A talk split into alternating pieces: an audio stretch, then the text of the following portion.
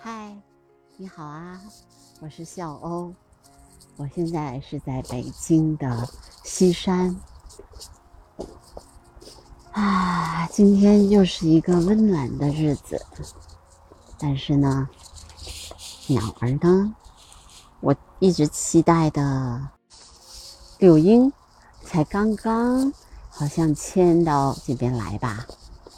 啊，昨天我在呃朋友的那个一个照片里面看见的柳莺，嗯，但总体来说，柳莺真的还没有到这边来，至少我还没有看见，在西山这边还没有看见过那个柳莺呢。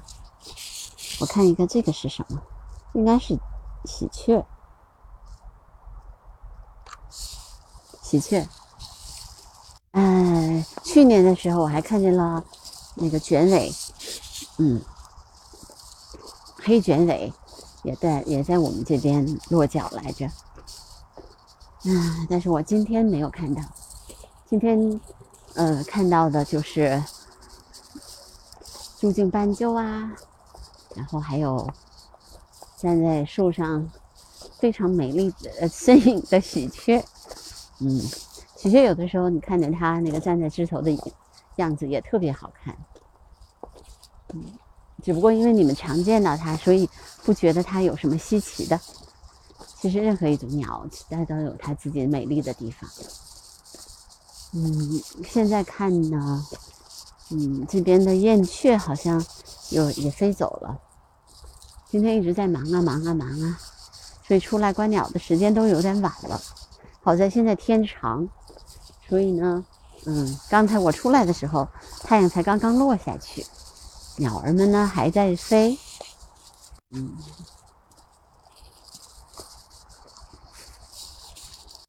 早上呢最近有一点点累，所以不太能够起得来。其实早上现在观鸟是最好的，啊，就是因为有很多事情，嗯，最近就是。怎么说？还有很多很多的的事情需要做吧。尽管疫情让很多的事情停下来了，但是该做的事情还是要做呀。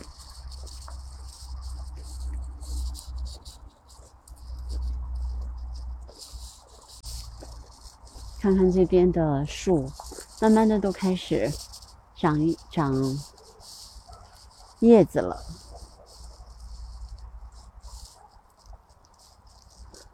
玉兰花也开始慢慢的，小小的玉兰树也开始长了花和叶子。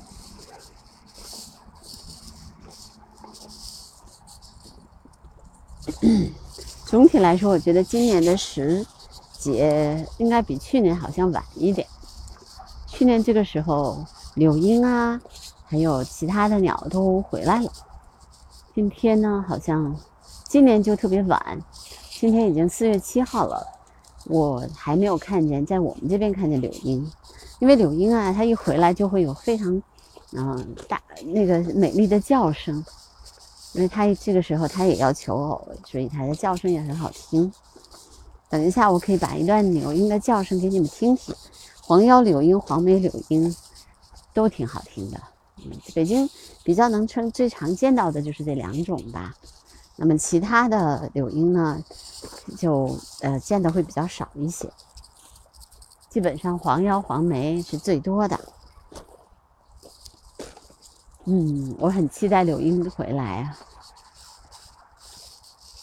唉，这个春天鸟儿来的慢，然后大宝呢？昨天昨我通州的大宝，昨天好像走了一只，今天还剩了一只，它还不一起走，当时都觉得太奇怪了，是超死心了。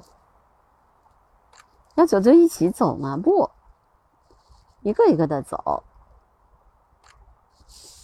哎，因为他们也确实是一一个一个的来的，他们并不是一起飞过来的。最开始的时候还是那呃。两只大宝，然后带着他们的孩子飞过来的。后来我们说，就是他们的孩子有受了外伤，所以就死了。那么这两只大宝都是分别从不同的地方飞过来的。他们虽然暂时临时组成了一个团队，但是到了繁殖季的时候，就是那个一公一母，他们原来的原配家庭走了，然后那个把这两只雌的留下来了。那么昨天他们说，那个晚上的时候又走了一只，那现在只有一只大宝还留在那儿了。我们也不知道他们什么时候会都飞走，或者说他们还要等一段时间。那个那一只在飞，今年已经很晚了，现在已经四月七号了。我们觉得他们可能，他可能回去也没有伴儿，也没有人跟他交配，所以他就不着急回去，他还待在这边。其实天都慢慢热起来了，他们应该往内内蒙飞嘛，结果他还留在这儿呢。所以我们大家都是为。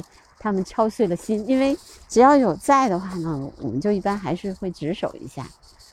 我最近一直都没去，因为事情太多了。嗯，看一下，我再往那边走走，看见那白头杯，还有还有那个灰喜鹊在不在？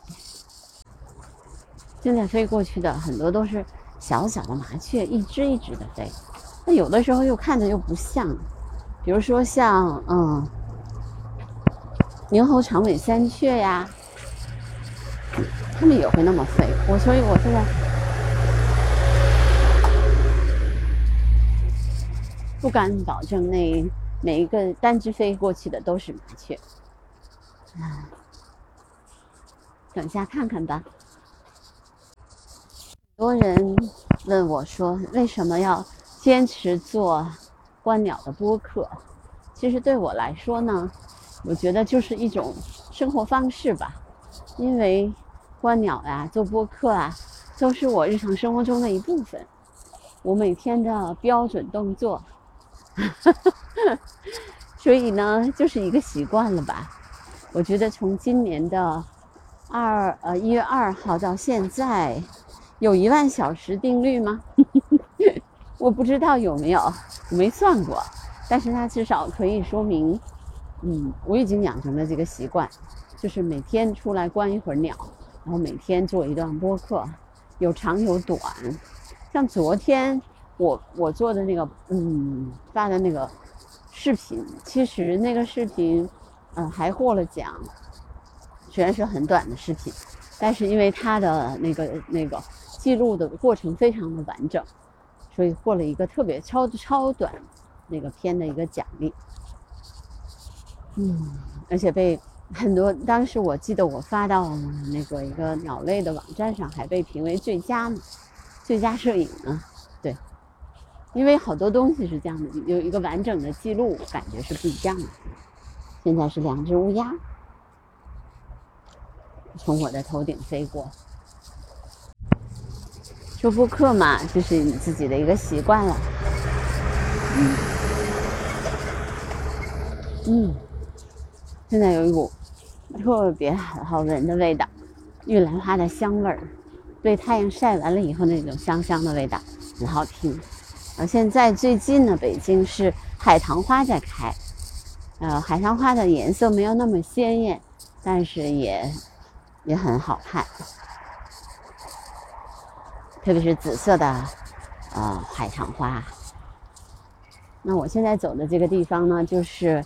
平常白头杯在的那个地方，今天可能有点晚了，他走了，回去了吧？啊，我刚才还听见那个朱金斑鸠在叫呢。哎，这就是他吧？对，刚才他在叫唤。我在刚才整理我的那个照相机的时候，听见他在叫。咕咕咕咕咕咕。嗯，好吧。今天的声音纪录片就到这儿吧，拜拜。